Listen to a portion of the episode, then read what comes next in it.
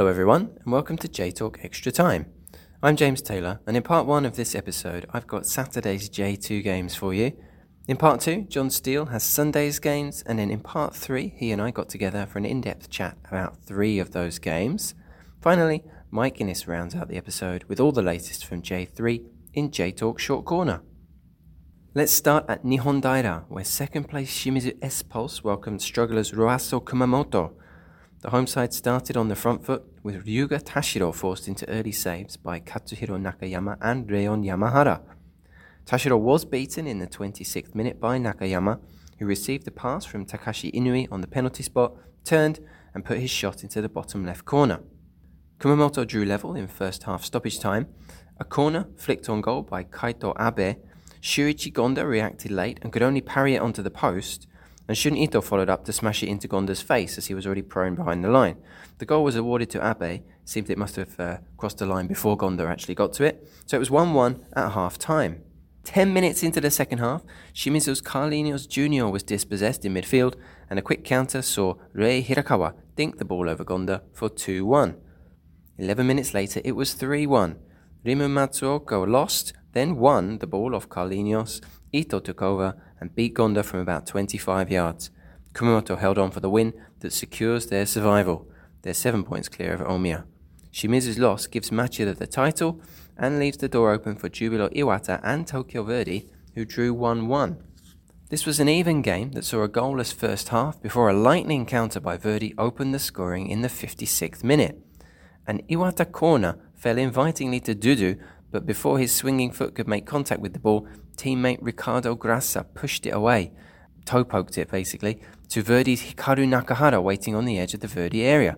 Nakahara dribbled at high speed from box to box, laid the ball off to Kosuke Saito on his left and kept going, then flicked Saito's cross on goal from the penalty spot.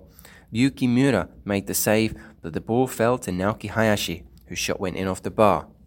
Iwata equalised in the 69th minute, Rikiya Uehara and Dudu playing a nice 1 2 on the edge of the Verdy area before Uehara curled a shot past Mateus.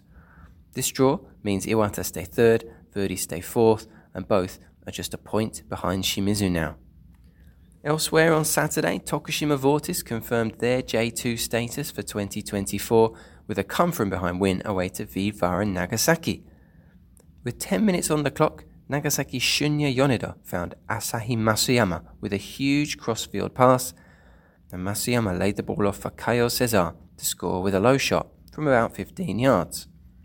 Ten minutes later, Tokushima's Ryota Nagaki hit the post with a free kick, and straight after that, Nagasaki's Juanma Delgado had a shot tipped past the post by Jose Aurelio Suarez.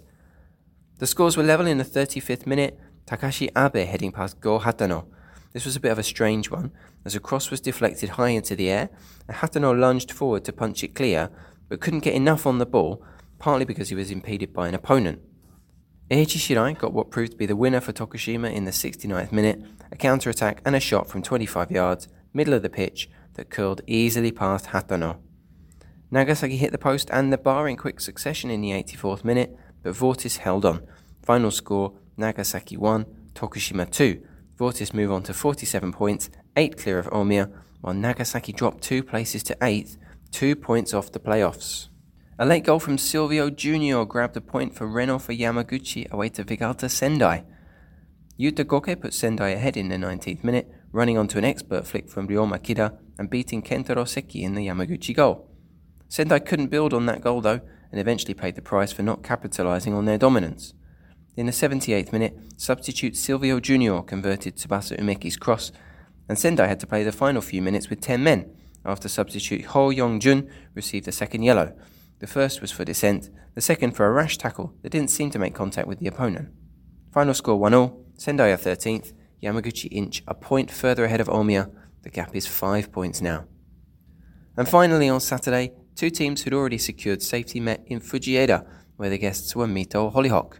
The home side took this one 1 0 thanks to a 32nd minute goal from Kazaki Nakagawa, a shot from 35 yards that flew past Louis Yamaguchi and into the top corner.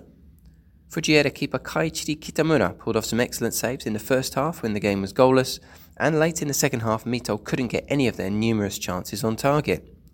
Fujieda are 12th, Mito are 17th. That's Saturday taken care of. Here comes Jon with Sunday's games. Thanks for that, James. Hi, everyone. Jon Steele here to run you through the J2 action from the Sunday games in round 40. Let's start with Machida Zelvia. They already knew they were going to be champions after the Saturday results, but they ended their home campaign with a celebratory win anyway, beating Kanazawa 1 0 at Nozuta. And there were 11,181 supporters inside the stadium to see the J2 trophy lifted uh, after the game. The only goal here came very early in just the third minute when a right wing cross took a deflection off Kanazawa's Norimichi Yamamoto and dropped into the path of Yu Hirakawa, who cushioned the ball in off the post from about 10 yards. So Machida 1, Kanazawa nil was how the game finished. Congratulations again to Machida, uh, worthy J2 champions. I think we can agree they can begin or perhaps continue their J1 preparation now. And commiserations to Kanazawa, uh, all their uh, staff players uh, and supporters. They're now all but doomed to finish bottom, uh, and they can start or, or perhaps continue their J3 preparation for 2024. In the playoff places, JEF Chiba stay fifth and tighten their hold on a top six finish thanks to a late winner in their home game against Iwaki. It finished JEF Chiba 1, Iwaki nil. Iwaki asked JEF plenty of questions in the first half here, but were then reduced to 10 men on the stroke of half time. Influential centre back Rio Endo picking up a second yellow card after a tangle with Dudu as the Brazilian forward tried to break clear about 35 yards from the Iwaki goal. Uh, Dudu being Dudu, he uh, made the most of some pretty minimal contact um, to get the decision, I think it's fair to say. But yes, Endo was off and Iwaki had to play the second half with 10 men. They held firm until the 86th minute when Hiro Komori volleyed in the winner. Komori actually headed a right wing cross against his teammate Daisuke Suzuki's body, but then Komori reacted quickest to the loose ball and volleyed in from the corner of the six yard box for his 13th goal of a uh, pretty uh, superb rookie season. So JEF Chiba won, Iwaki nil was how it finished. Iwaki stay five points clear of the relegation zone in 19th place, and uh, yes, we'll be glad to have at least tightened up at the back after letting in seven goals against Shimizu last weekend. Uh, and JEF, meanwhile, are three points clear of the team in sixth place. That team is now Ventforet Kofu, after they scored twice in the second half to leave Omiya on the brink of relegation. At NAC 5, it finished Omiya nil, Kofu 2. The home side, as usual, in desperate need of points, had a let off in only the third minute here as Cristiano went clean through for Kofu and rattled the post from an acute angle. Into the second half, Omiya looked to have weathered a storm of Kofu pressure, including their goalkeeper Ko Shimura making a superb save from Riku Iijima. But then Omiya conceded twice in the space of four minutes. In the 74th minute, a weak defensive header gave possession back to Kofu right on the edge of Omiya's penalty area, and that led to Peter Utaka crossing from the left and Yoshiki Torikai kind of backheeling the ball over the line from inside the six yard box. Shortly after that, Sota Miura sent in a low cross from out wide on Kofu's left, and Ryotaro Nakamura expertly clipped the ball into the bottom corner from about six yards to make it Omiya nil, Kofu 2. That's how the game finished. Kofu a level on points with 7th place Yamagata, but two goals better off on goal difference, so very tight on the fringes of the playoff zone, and those two are only two points ahead of 8th place Nagasaki. Omiya, meanwhile, are five points adrift of safety in 21st, and they must win their next game to stay alive uh, going into the final round of matches. Uh, it won't be easy though, because they have to travel to second place Shimizu. I mentioned Yamagata just briefly, and they kept themselves in top six contention and damaged Gunma's very slim playoff hopes thanks to a 91st minute winner from Junya Takahashi at ND Soft Stadium. The final score here was Yamagata 2, Gunma 1. Zain Issaka had nearly given Yamagata the lead inside the first minute, but he just couldn't get his shot on target right in front of goal. It was Issaka, though, who put Yamagata in front in the 49th minute when a corner was headed out to the edge of Gunma's penalty area, Issaka controlled the ball on his chest and then put in a shot from about 20 yards that deflected off a Gunma player. I think uh, Koki Kazama was the unlucky player on its way into the back of the net. So Yamagata 1 0 up uh, right after half time. Gunma kept going and they were rewarded with an equaliser midway through the second half when a corner ran all the way through to the back post. It was collected by Kazuma Okamoto, and he had time to set himself and put in a low shot from about 16 yards that went through defender Keisuke Nishimura's legs and into the bottom corner. Two goals in two games for uh, Okamoto. Yamagata won it though in stoppage time when left back Masahito Ono sent the ball into space down the left hand side. Gunma defender Shuichi Sakai misread the flight of the ball, and that allowed Thiago Alves to dribble into the penalty area and set up Takahashi, who rolled the ball in from about 12 yards to make it Yamagata 2, Gunma 1. Uh, Takahashi's first goal for the club, and he looked, uh, yeah, justifiably pleased about it. Yamagata, as mentioned, a seventh, level on points with Kofu in sixth. Gunma are in 11th, four points further back, and with only two games left, uh, yes, they'll need a miracle to uh, to reach the uh, the playoff places. Another team that kept their playoff dreams alive with an injury time winner were Oita. In a game that they had to win, they eventually beat Akita 2 1 at Resonac Dome. Oita started with purpose here and took the lead in the sixth minute when a long ball into the box from Yuki Kagawa was headed down by friend of uh, Sam Robson, Shun Nagasawa, for Shun Ayukawa to control and fire in from about six yards. Things nearly got better for Oita moments later, as Nagasawa rattled the post with a header from a free kick, but Akita drew level in the 19th minute when a deep free kick was headed across goal by Takashi Kawano. Oita failed to clear and that allowed Keita Saito to swivel and send the ball into the bottom corner from about 8 yards for Oita 1, Akita 1. In the second half, Oita had the better chances without being able to uh, retake the lead. Akita's keeper Kentaro Kakoi made a superb low save from another Nagasawa header, and late on, Tsukasa Umesaki hammered the ball against the post from 12 yards when it ran loose into his path, but it seemed like Akita were on course to earn a point, then the drama came in the 93rd minute when Oita won this game with a penalty scored by Umesaki, awarded for handball. Akita's Ryota Takada slid in to block a shot from an Oita player, and the ball hit his thigh, then uh, went onto his arm. A penalty was given, and Takada picked up a yellow card for his troubles. Um, in the old rules, the, the Jon Steele rules, that would have been classed as ball to hand, but uh, yeah, Akita were unlucky. Uh, the penalty was given and scored by uh, Umesaki. So Oita 2, Akita 1 was how the game finished after that late penalty. A first win in four games for Oita, who are in ninth on 58 points, three behind the playoff places. For Akita, this was a third straight defeat, uh, but they'll be quite relaxed. I think they're mathematically safe now in 14th place. Finally, from round 40 in J2, Tochigi boosted their survival hopes and damaged Okayama's chances of finishing in the playoff places by bringing back a point from City Light Stadium. It finished there Okayama 1, Tochigi 1. Okayama had the ball in the net midway through the first half, but the goal was correctly disallowed for offside against Thiago Alves, the Okayama striker, so no goals at the break. 10 minutes into the second half, it was Tochigi who took the lead when a corner was cleared and looked to be heading out for another corner over on the far side. Shuya Takashima reacted well and was able to head back across goal for Ismaila to head into the roof of the net. So Tochigi at 1 0 up 10 minutes into the second period. Okayama pulled level from the penalty spot with about 8 minutes to go Takashima, who had set up the Tochigi goal, was the villain this time as he brought down Rui Tsuyoshi inside the penalty area. Jordy Buijs converted the penalty for 1 1, but Okayama couldn't find a winner and it finished Okayama 1, Tochigi 1. That draw leaves Okayama 10th, level on points with Gunma. That means they're both 4 points off the playoffs with two games left. Tochigi rise to 18th on 44 points. That's the same tally as Iwaki and Yamaguchi. So that trio all five points clear of Omiya and the drop zone going into the last two match days. All right, I think James and I have rounded up all the uh, all the results from round 40 over the weekend then, so please stay tuned after a quick uh, musical break. James and I got together for some J2 chat, so we'll pick out uh, some of the big stories uh, and talk through them uh, in a moment. So, yeah, speak to you soon. Welcome back, everyone. James and Jon here to talk about a couple of the big games at the top of the table from last weekend. Uh, Jon, how are you? Yeah, very well, thanks, uh, James. Yeah, early early morning chat for us this week, which is uh, very nice.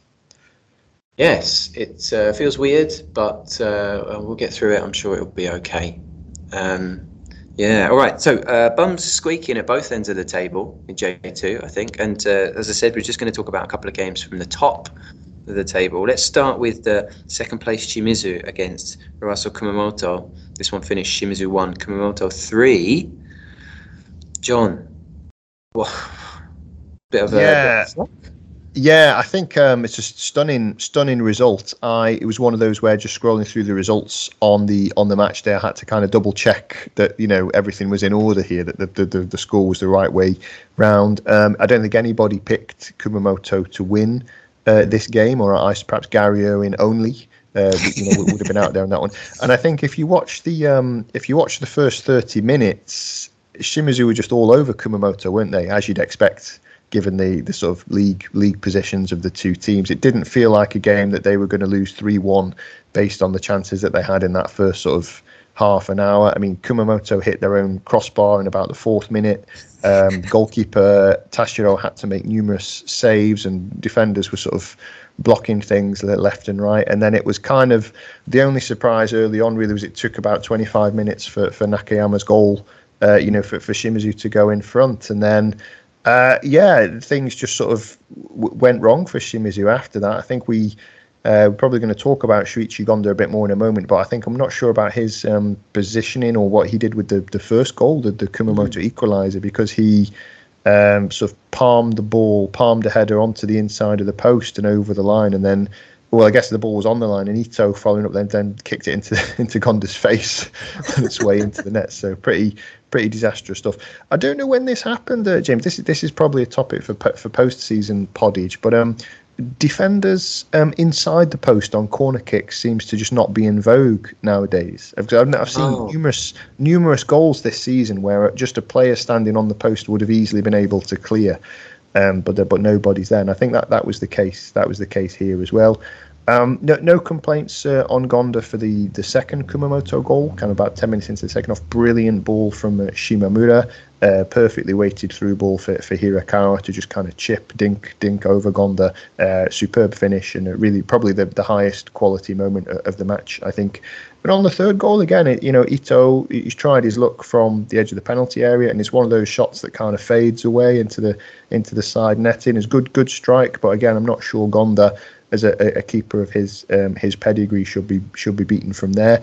I thought we, we can perhaps do an interesting contrast of Gonda and, and Tashiro because I think you've got you know you're sort of not really allowed perhaps to criticise Gonda, you know, because he's a former national team goalkeeper, of course, and we, we know he's been very good, but he certainly does seem to be on, on the wane in, in my view. And, and Tashiro, on, on the other hand, for Kumamoto, has had a pretty outstanding season. I'm not a huge fan of his um, sort of chest thumping uh, antics. So I guess it's part of his part of his character. So it's not something we could we could rein in. But I think he's definitely a goalkeeper on the up who might be um, perhaps snapped up by someone a bit higher up the food chain for next season.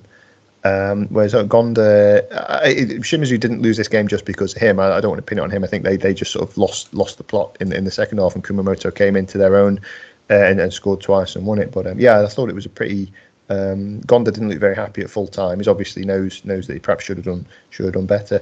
And more generally, um, what a great kind of J two advert. You know, huge crowd in a mm. soccer specific stadium in a beautiful kind of. Um, well, I suppose it is autumn sunshine, but it's been so hot here. It feels like mm. summer still. So, yeah, really, really good day out for, for the Kumamoto supporters.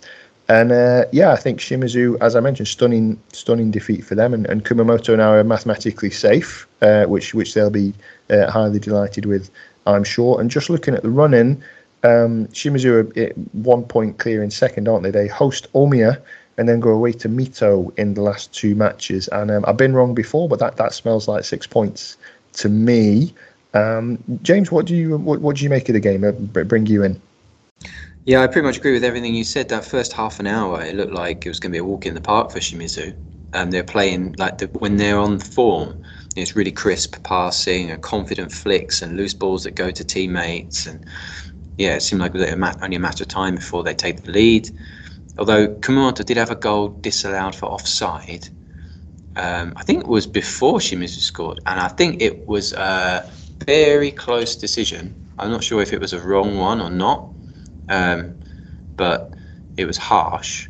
And then, yeah, Kumamoto could hardly get forward for, for most of the first half, and then they did earn a couple of free kicks just before half time, and then uh, that goal, that they the equaliser just before half time really changed the game. And what what I, I thought that that, that was um, Ito's goal. He came in and smashed into Gonda's face. I shouldn't laugh at it, but it's funny. Do like a bit of slapstick. But it was actually Abe's goal, the, the guy who headed it, which which means that Gonda reacted so late. He was the ball had already gone in before he palmed it onto the post, mm. which um, yeah raises questions about his his positioning and, and his reaction there. I mean, surely we're expecting one of those jumping players to, to head it, but yeah, I don't know. I don't know what happened to him there. And yeah, it's interesting. Tashiro, he's quite, he is a character, and I get, yeah, he's, uh, you know, um, yeah, chest thumping um, is is part of his way of motivating himself, I guess. But it reminds me a little bit of um, people used to criticise Joe Hart when he was England goalie for, for being a bit like that because he would like get himself all pumped up and then you know, make a mistake or something. Tashiro's a little bit like that in that he has these kind of iffy moments or you know dodgy dodgy games where it, perhaps he's got himself too worked up, too pumped up, and he's not focused on the game. He's focused more on the uh, you know shouting or the chest thumping or whatever. But yeah, I, I agree that he's uh, he's he's a, a, promising goalie, and I and I'm looking forward to seeing his development over the over the next few years. Whereas Gonda, mm. hard to believe he was Japan's goalie in the last World Cup. But even in the World Cup, he'd, he'd, he'd veer from uh, terrible mistakes to like amazing saves, even in the space of a few minutes. So uh, it, it, perhaps not a surprise that he had a, had an off day, but yeah, it's a surprise that Kumamoto won. And in the second half, Kumamoto played like we know they can, but we haven't seen since really early this season. They've they've just been rubbish for so long. I mean, really, really, they they or not not you know completely rubbish for every single game, ninety minutes, but they they haven't played like this very much uh, from what I have seen and yeah, great way to secure safety, beating the second place team, um, who's seemingly unstoppable uh, away as well. And you mentioned the the, the crowd. 13,996, which was the highest of the weekend.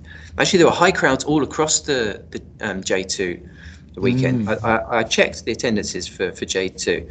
The lowest one was Fujieda Mito, 3,203. There's nothing riding on that game. But the, there were seven games had over 10,000 people. One had over 9,000 and two had over 8,000. So the average of, of 10,456, pretty amazing. Mm. It's got to be one of the best weekends for attendances over the last few years. I think as well, you know, c- coming out of COVID, it's just yeah. so nice to see um, I, I, don't want to say full full stadiums because obviously some J J two stadiums are very large, but uh, yeah, it's just really been watching the highlights that a lot of the games felt like big games, didn't they?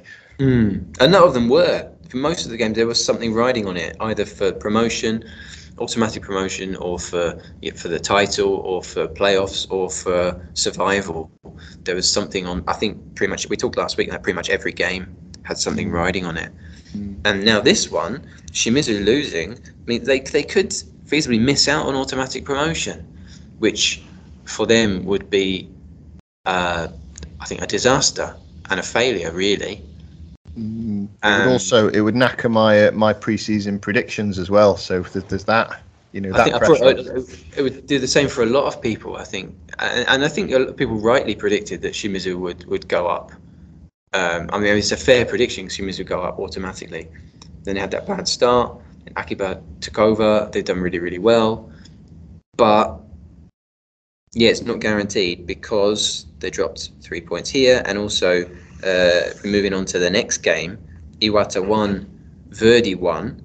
Uh, these teams third and fourth. Now they are right behind Shimizu. They're, they're, they're closing in, aren't they? What's the gap now? It's. Uh, it's just a point. Just a point, yeah, a point.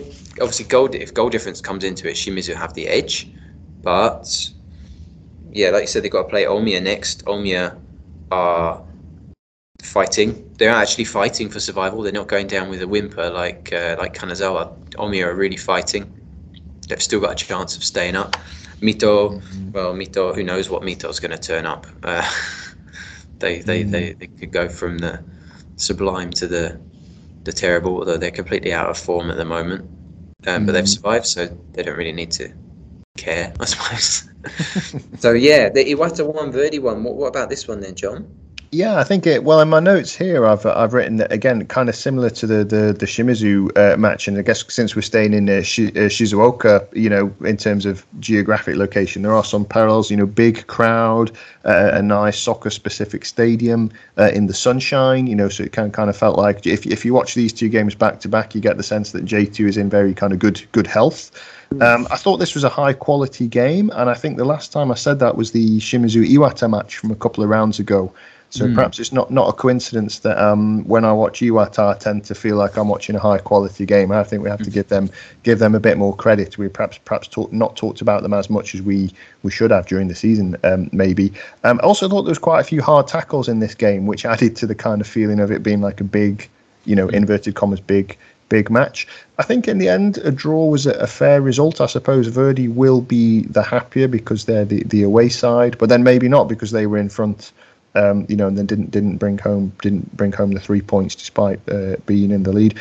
Uh, the goal that opened the scoring from Verdy was an absolutely textbook uh, counter attack, yeah. uh, wasn't it? After this kind of miscommunication between, I think it was it Ricardo Graça and Dudu, yeah. um, two Iwata players. So you'd think um, lazily stereotyping, you'd think kind of two Brazilian players would be on the same wavelength, but um, Graça tried to tee up Dudu for a shot, but just ended up setting up like a Verdy counter attack. Uh, which uh, which ended up with the ball um, ball going into the net um, via the via the underside of the crossbar. So that was sort of um, comedic on the one hand, but also a kind of breath, uh, kind of breathtakingly efficient uh, kind of counter attack from Verdy as well. It showed what a dangerous team uh, they're going to be in the. Uh, well, I was going to say in the playoffs, but I suppose they, they probably would, would still be aiming for automatic promotion at this point. Um, the equaliser, Rikiya Uehara, was a really really nice kind of left foot curler, wasn't it, from just inside the box. I think the only comment on that would be from the Verdy point of view. Just had somehow he had a bit too much time. He had half a yard of space that he probably shouldn't have had to kind of just uh, open up his body uh, and wrap that ball into the into the corner. So um, yeah, I think one one was was a fair result, and uh, it was a good good game to watch. If anyone's not caught up with the highlights, uh, recommended. And yeah, that that you mentioned it already, James. That race for, for second is now uh, there's three teams in it, isn't there? Shimizu, uh, Iwata, and, and Tokyo Verdy. And just mentioning the running before I bring you in, uh, Iwata with the two games that they have left, they host Mito and go to Tochigi. Uh, I've written in my notes here that looks like six points to me. Uh, Verdy, uh, they host Tochigi next and then finish away at Omiya. And I've just copied and pasted. That looks like six points to me. So I, have got all three of these teams winning the last two games. So I guess Shimizu getting second by by one point. The fact that I think that's what's going to happen means it's, it's almost guaranteed that's not what's going to happen in, in reality. So um, what, what did you make of this game? Uh, James Iwata won, Tokyo Verdy won, and uh, yeah, what about my sort of quite lazy looking on paper um, predictions for the for the running. um, yeah, this was this was a, a, a good game. I agree. Um, there was a, a, fair bit of argy bargy. Um, uh, a couple of times, one on about the on the hour mark, and then in stoppage time twice, generally involving uh, Matsubara of Iwata, and a couple of times in stoppage time, um, Fabian Gonzalez kept playing on after the whistle had blown, which uh, irked some of the Verdy players and supporters as well, I think, but that was quite funny. Um, result, not really a surprise because, I mean, these teams are equally good. We see that from looking at the table. And so, result, eh, I mean, a draw is most likely. I thought that Verdy's goal was really, really good, really exciting, sort of 10 seconds of play, um, amazing counter attack.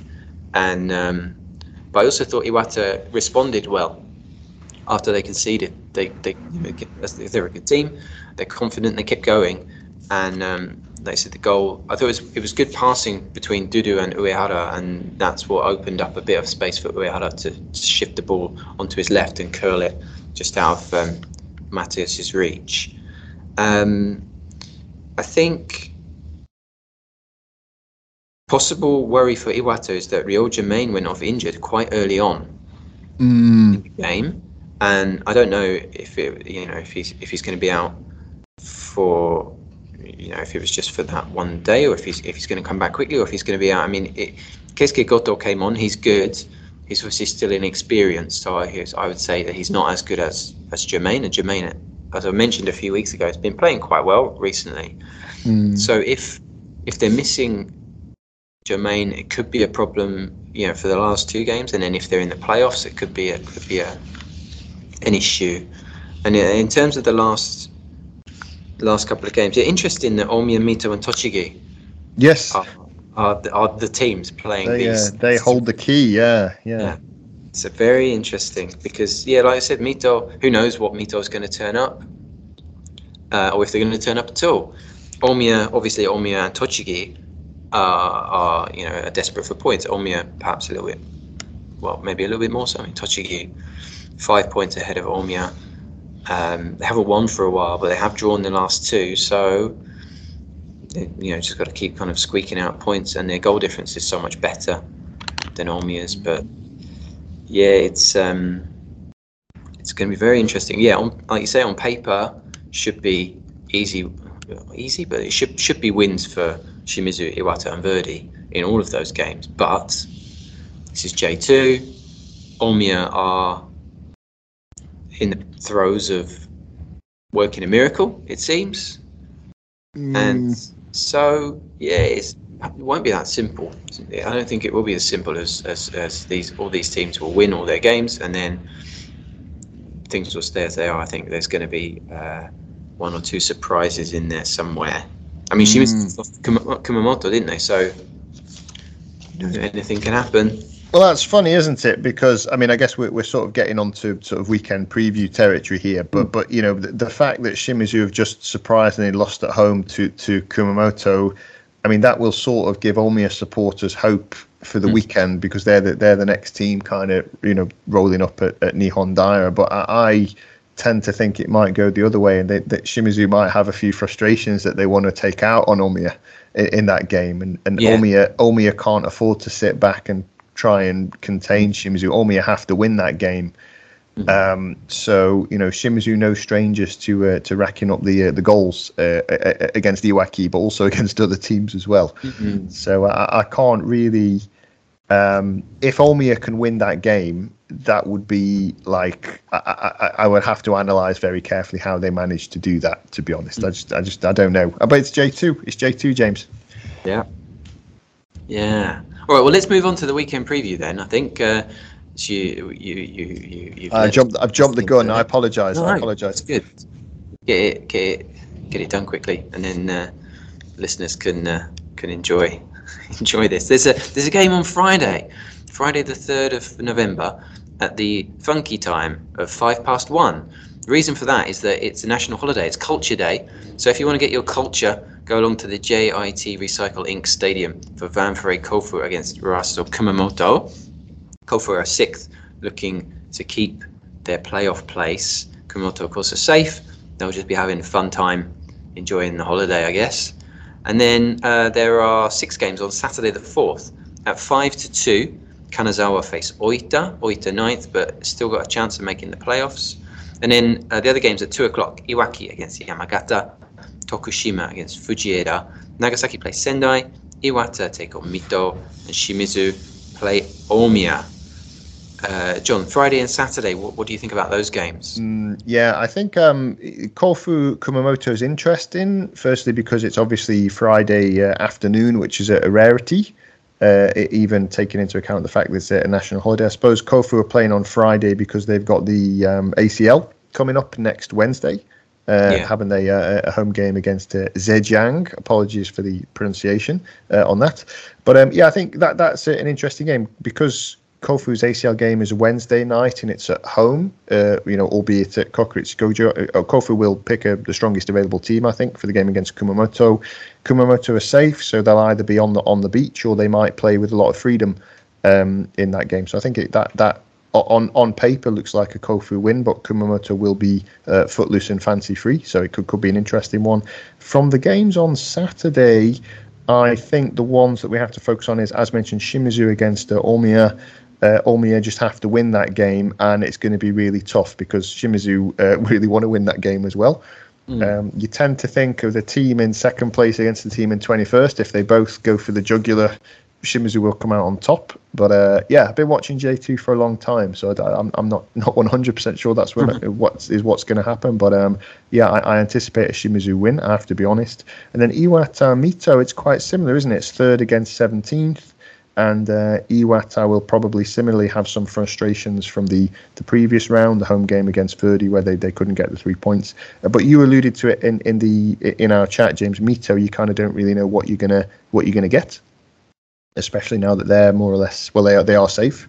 Uh, but I do think I'm expecting three points for the two the two Shizuoka teams at home. Uh, but I'm, I'm, I'm, you know, ni- only 99% sure about, about that. So there's that, that 1% of, of doubt. What I really want to know is why the Kanazawa match is at 155. Could you, could you shed any light on that? It seems um, oddly specific. I think it's going to be on one of the local uh, TV channels, so maybe that's why they moved it five minutes forward to meet their schedule or something. I don't know. Mm, um, mm, yeah, mm. I'm, I'm, going to go to that. Go go with the children. We're they're supposed to be nice. Um, we're going to go behind the goal. We're going to my Braille shirt will get his first outing, so I'm quite quite excited about that. Nice. And um, just by the way, the last three games between Kanazawa and Oita have had 17 goals. So, uh, and also Kanazawa haven't scored at home for the last five games. So there might be a lot of goals in this one, but they'll probably all be for one team. I agree with you about Kofu. I think they will um, put out a strong team because they're sixth, but they're level with uh, Yamagata, and their goal difference is only two better. So I think they're going to prioritize making the playoffs over progressing in the ACL. Mm. Um, and yeah, so Yamagata away to Iwaki, I think um, that might be interesting to see how Yamagata get on. And then Nagasaki against Sendai. Nagasaki so inconsistent. They they haven't won two in a row for, for ages. They're because they lost they threw threw away that lead to Tokushima. They're now two points off the playoffs. And all they have is superior goal difference slightly, but you can't mm. trust them, can you? Really? Sendai, you can't trust Sendai either. Who knows what, what Sendai are going to do? Mm. They're all over the place this year. So I think, yeah, interesting games on Friday and Saturday. Let's have a look at Sunday's games. Uh, Sunday the 5th. Oh, also at the uh, unusual time of 5 past 1, Yamaguchi, 20th place, take on uh, the champions, Machida. And then at 2 o'clock, uh, Gunma play JEF, Tokyo Verdy play Tochigi, and Okayama are welcoming Akita for um, Jordy Buijs's last home game for Okayama. It's been announced that he is uh, not going to be with them next year. Uh, so, what about Sunday's games then, John?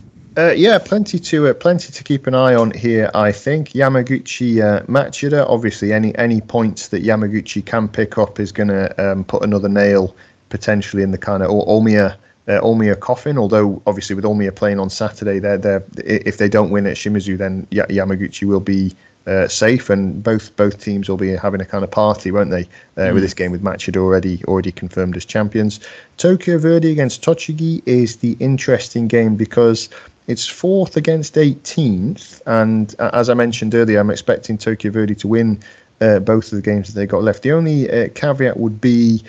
Verdy at home, they have a hard time breaking teams down uh, mm. for some reason because you know we mentioned that kind of counter-attacking goal that they scored against Iwata uh, to go in front of weekend. They don't really get the chance to do that very often in home games. Mm. Because they're tending to have the ball a lot more than the other team, and they'll certainly they're going to have the ball a lot more than Tochigi in this match. So I just wonder if I, I, do think by hook or by crook Verdy will win it, but I think it might be tense, and I, am not sure they're going to hammer Tochigi. I think they might have to really be patient and maybe kind of get a you know grab a snatch a goal in the last minute or something. I think Tochigi's game plan will be the usual kind of frustrate uh, Verdy, mm. um, and I think Verdy are.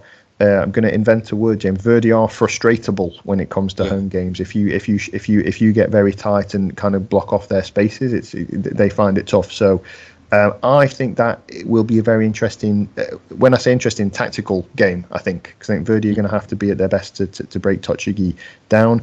I also give a shout out to Gunma against JEF Chiba, because I mentioned in my roundup, I think Gunma's playoff chance, sadly, is, is probably gone now, because they're four points off with, with two games to go. JEF, on the other hand, um, absolutely uh, on, on fire, aren't they? and I believe the away section at Shoda Stadium is already sold out for this game. Yeah. Um, which just gives you a sense of how. Um, I mean, JEF Chiba, it, it is by J League standards, it's a fairly big club, and by J2 standards, definitely a big club, and we just haven't seen it for like five or six years, really. Yeah. Um, so to see again, we, we mentioned the big crowds over the weekend. You know, JEF's another you know team which I think they've been selling out more or less for the last couple of home games as as the locals kind of awake awaken from their slumber and realize like, hang on a minute, mm. the team's doing quite well and needs needs the support this this season. So I'm expecting JEF. I mean, JEF Chiba away at Gunma is just such classic JEF banana skin territory. Um, isn't it? But I do think this year or the last few games have been something a little bit different about them.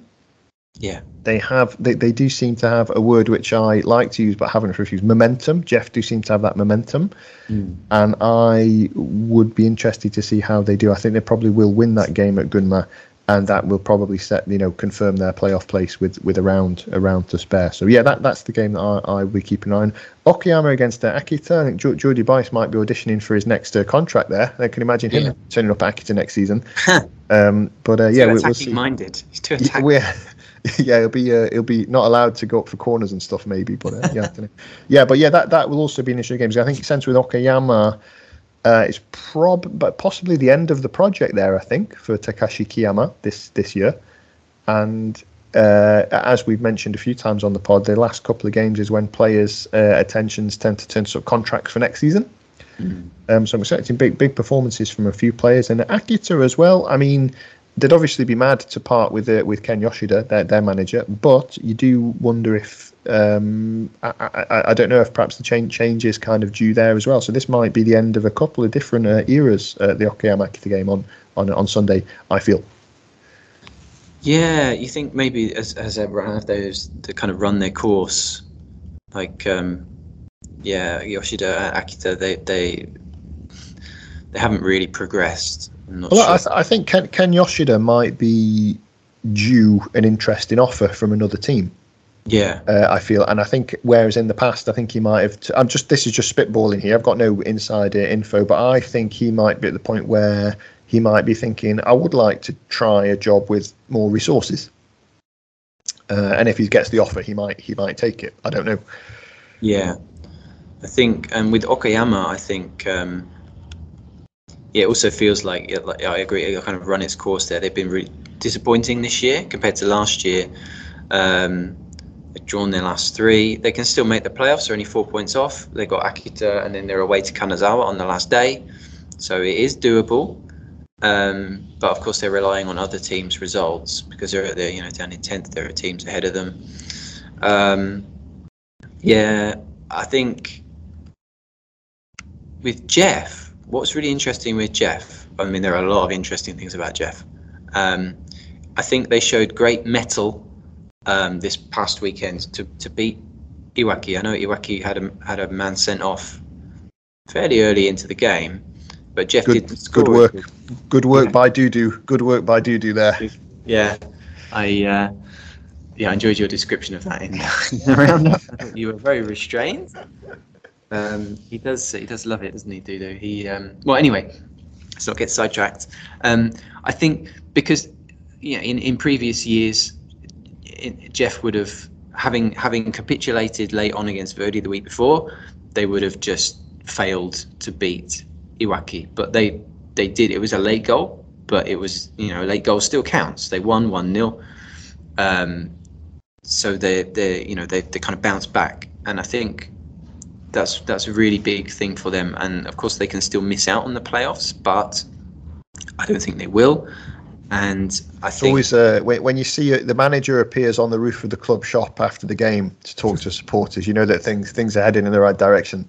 Yeah, and uh, as a contrast with yeah, like Gunma, I think yeah that they, they're probably not going to make it. You know, four points off and patchy form. But what an incredible season they've had, and it would be nice for them to, to finish on a bit of a high. I think we're, this is the second year of, of uh, Otsuka there, and I think um, yeah, I'm looking forward to what they can do next year because uh, hopefully they'll be able to push on from this and Yeah, so the Gunma JEF is, is, is the most interesting game of the Sunday for me. And then, as you also mentioned, Wednesday the 8th, uh, Kofu are playing uh, Zhejiang in the ACL at, at 7 o'clock. That's uh, second against third in Group H. They played a couple of weeks ago in China and uh, it was 2 0 to, to Zhejiang. So I guess Kofu will want a bit of, maybe want a bit of revenge, but I think they'll be more focused on the league.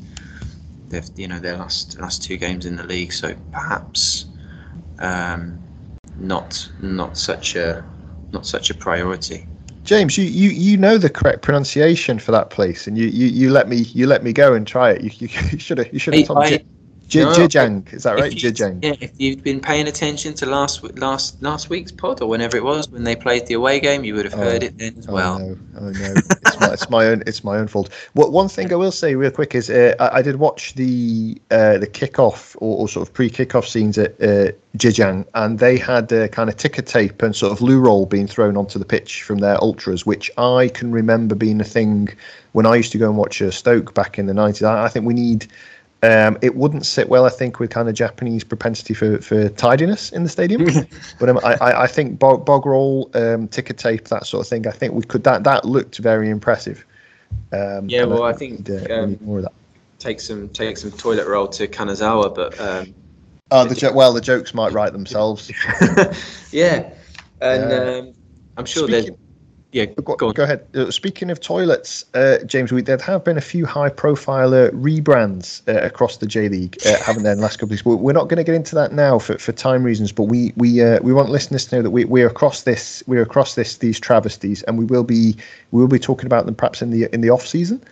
Yes. when there's when there's an opportunity, but yeah, you're you're talking about Gunma next season, reminding me that they'll be um, their mascots changing to a, a panda, isn't it? And and things like that. And uh, there's another couple of teams that have. Um, uh, I don't know if they've disgraced themselves, but they've certainly produced uh, poor uh, poor efforts for kind of rebrands in the last seven days. So we, will talk about that when, when we've got more time, I think, later on. Yeah, of course, Gunma famous for its pandas. they're, they're pandering. Pandering is the joke I was trying to get, but I couldn't. I can't think of what they'd be pandering to. I don't know. Panda don't know lovers, pa- pandering to, to panda lovers. I think we need to stop. I think the uh, the daylight is making us giddy, and uh, we should uh, we should uh, give the listeners' ears a rest. Uh, if they haven't turned off already. So, uh, thanks, John. It was nice to talk to you in the morning for a change. I mean, the the actual morning, not um, just after midnight, because we've been going on too long morning. Mm, no, agreed. Yeah, it was good. Thanks, thanks, James. And thanks everyone for listening, downloading, and sharing, and all that sort of stuff. And of course, thank you to the Patreons who support us and J Talk Podcast. Um, don't go anywhere because Mike Innes is coming up next with all the latest from J3 in J Talk Short Corner. J Talk Extra Time.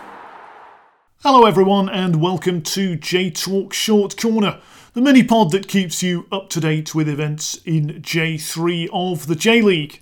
I'm your host, Mike Innes, and in this episode, I'll be looking back on fixtures in round 33 of the J3 season, as well as previewing the round 34 matches coming up this weekend.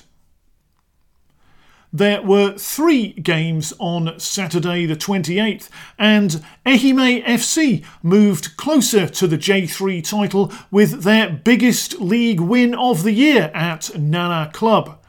Last week it was Ryo Sato who was the somewhat unexpected star man for Ehime. This week, Taiga Ishiura he put them ahead on 14 minutes, deflecting over the line a scuffed shot by teammate Shunsuke Tanimoto after Takuto Kimura's overlapping run and cutback. It was 2 0 early in the second half.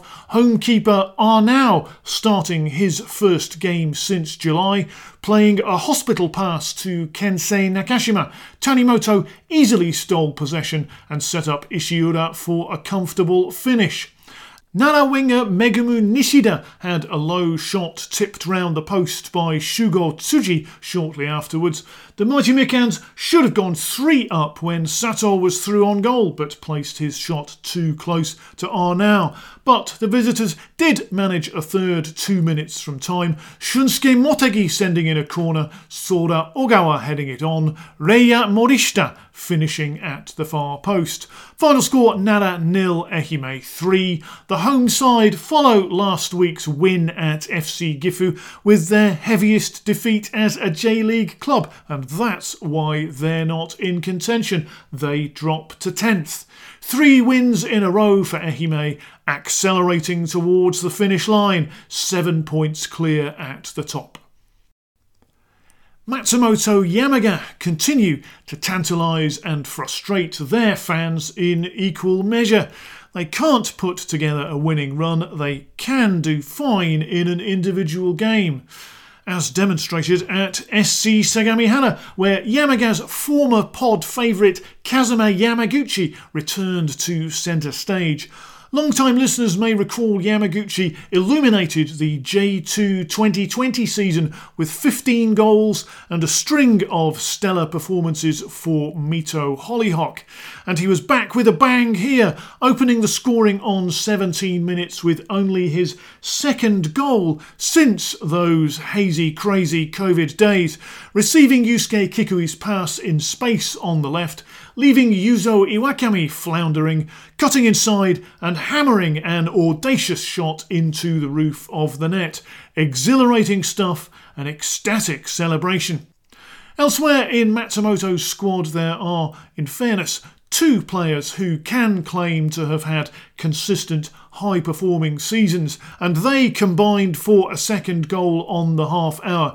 Kikui floating in the corner, then Komatsu guiding a header inside the far post for his 19th of the year, aided in this case, it has to be said, by some absolutely dreadful home defending. Tsubasa Ando had a couple of half chances at the other end, but Ptarmigan's keeper Victor, back in the team for the first time since May, had an undisturbed afternoon. Final score Sagamihara nil, Matsumoto 2. Something of a sense that Sagamihara feel they've done enough to avoid relegation and are now playing out the season. They stay 19th. Yamaga head back up to 6th. I'm going to keep properly quiet about Gainare Tottori's supposed promotion chances, as after crashing to Kataller Toyama in last week's big match, this time they conceded in the closing seconds to drop two points at FC Osaka. Quite how Gainare weren't out of sight by that stage is hard to understand. They did take the lead just after the half hour, Ryosuke Tamana's through pass creating panic in the Osaka defence. Atsuki Tojo keeping his nerve and cutting it back for Yuta Togashi to finish his eighth of the season.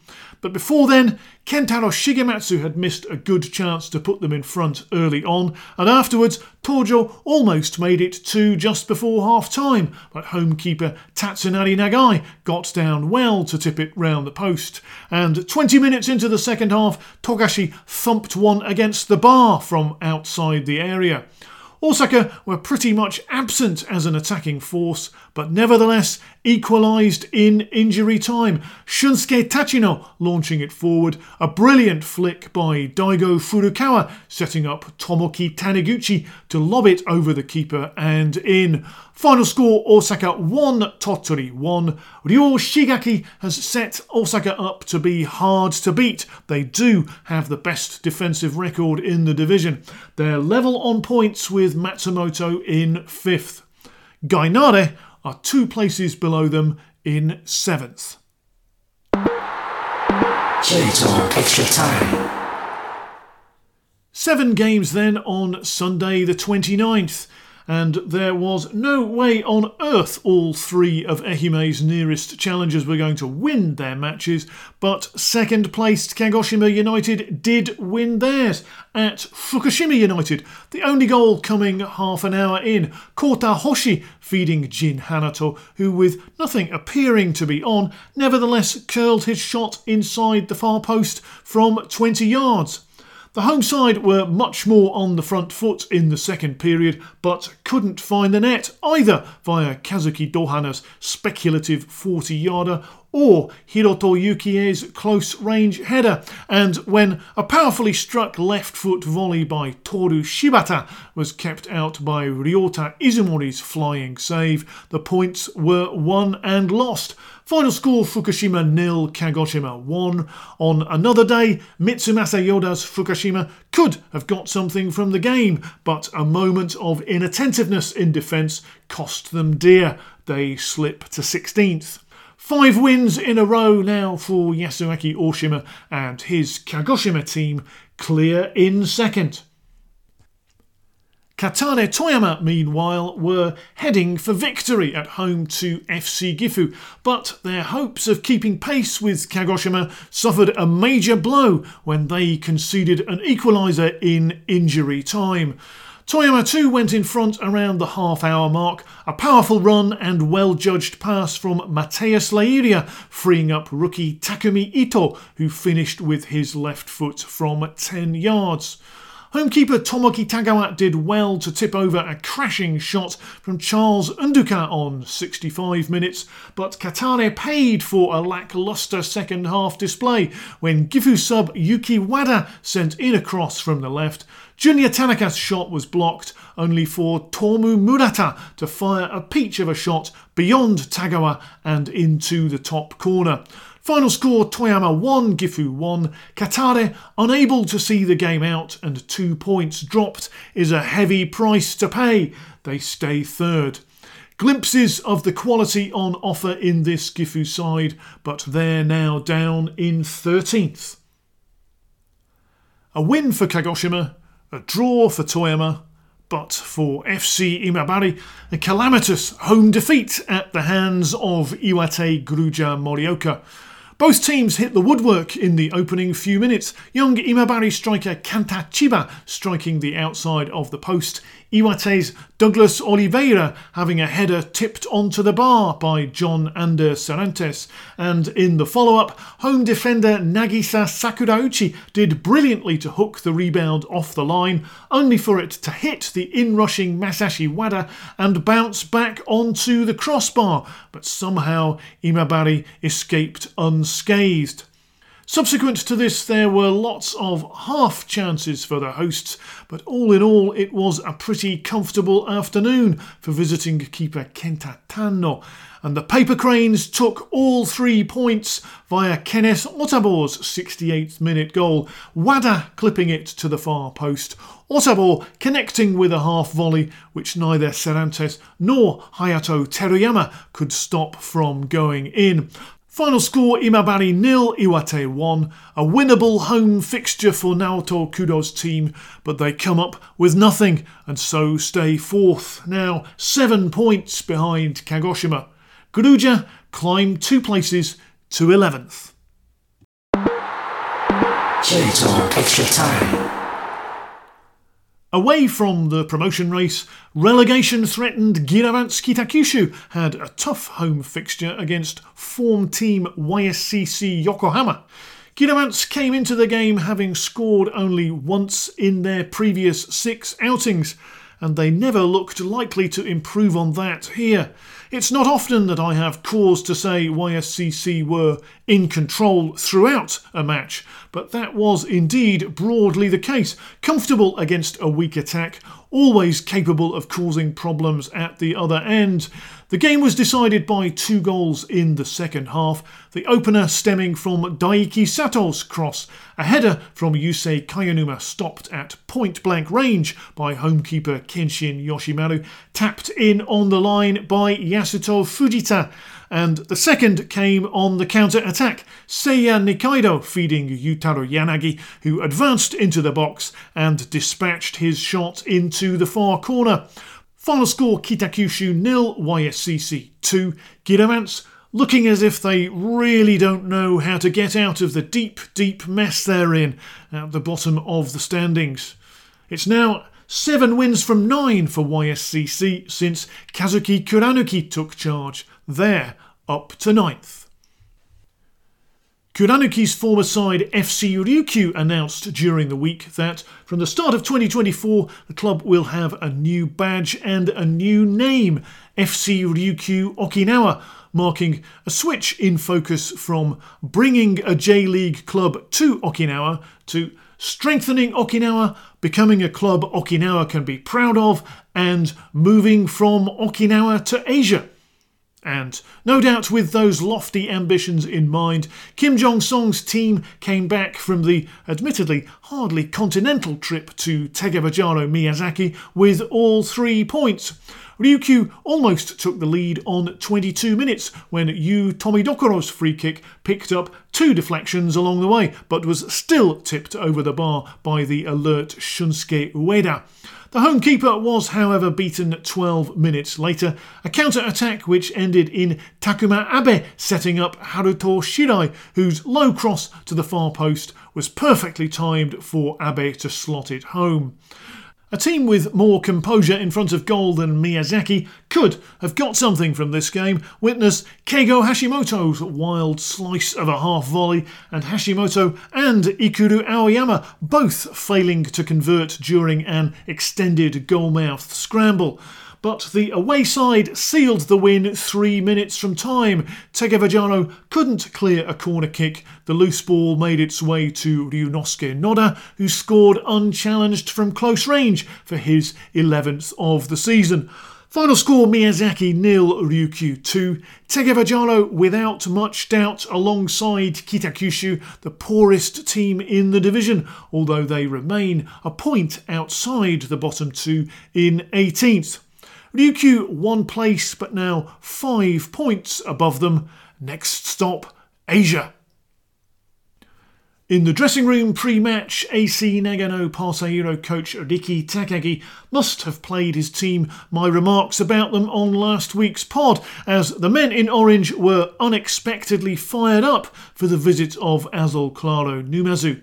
Parceiro were ahead on 12 minutes, Naoki Sanda swinging in a long free kick, Tetsuya Anzai heading it away, only for Yuma Funabashi to smash a 25 yard volley into the top corner and the home side doubled their advantage before half time. A well worked counter attacking move in which Takashi Kondo set Sanda racing goalwards to cross for the unmarked Hiroki Yamamoto to score at the far post. A first in four months for the veteran forward.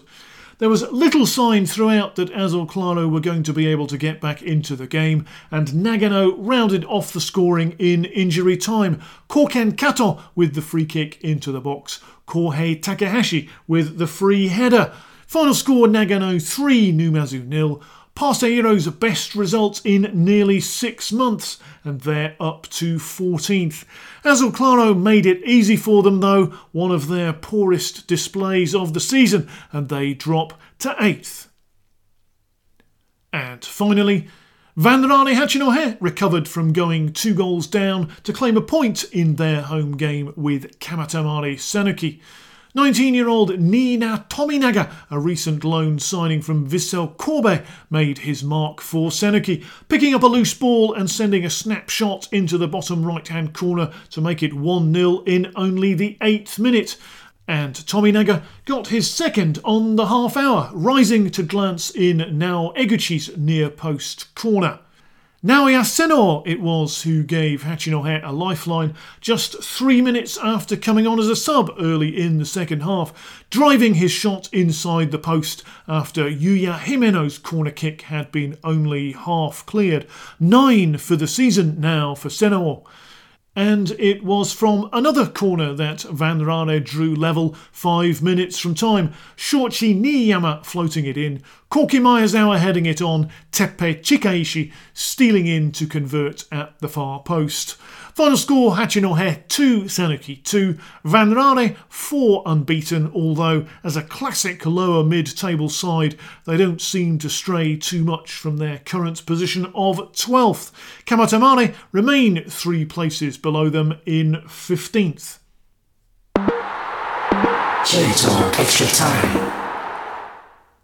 So now to run through the top and bottom of the league standings after round 33. The top six are Ehime with 64 points, Kagoshima with 57, Toyama 53, Imabari 50, Osaka and Matsumoto 49. At the other end of the table, the bottom six are Sanuki with 40 points, Fukushima and Ryukyu 39, Miyazaki 34, Sagamihara 33, and bottom of the table with 24, Kitakyushu. Five games left, and Ehime are now 11 points clear of third placed Toyama. But there's also clear daylight between Kagoshima and Toyama, a four point gap, and form is also in Kagoshima's favour. With 15 points to play for, Imabari, Osaka, Matsumoto, and the others aren't out of it, but they are now looking pretty long shots. Is it down to Ehime plus one from Kagoshima and Toyama? Down at the bottom, for the third week running, Kitakyushu are nine points behind Sagamihara. So, what's happening to those JFL clubs with J3 2024 licenses? What are their chances of finishing in the top two and placing the Sunflowers in serious danger of relegation? Reilac Shiga have moved third, only a point behind second placed Sony Sendai, but having played a game more. ReinMeer Aomori are now fourth, three points further back. The good news for Giravanz is that Shiga have a bye this coming weekend, while Sony Sendai are at home against bottom side Okinawa SV.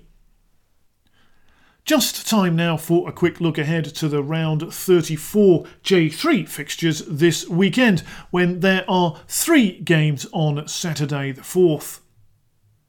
Third placed Toyama need to pick up maximum points from their trip to Ryukyu, while elsewhere Gifu play host to Hachinohe and Iwate are visited by Tottori.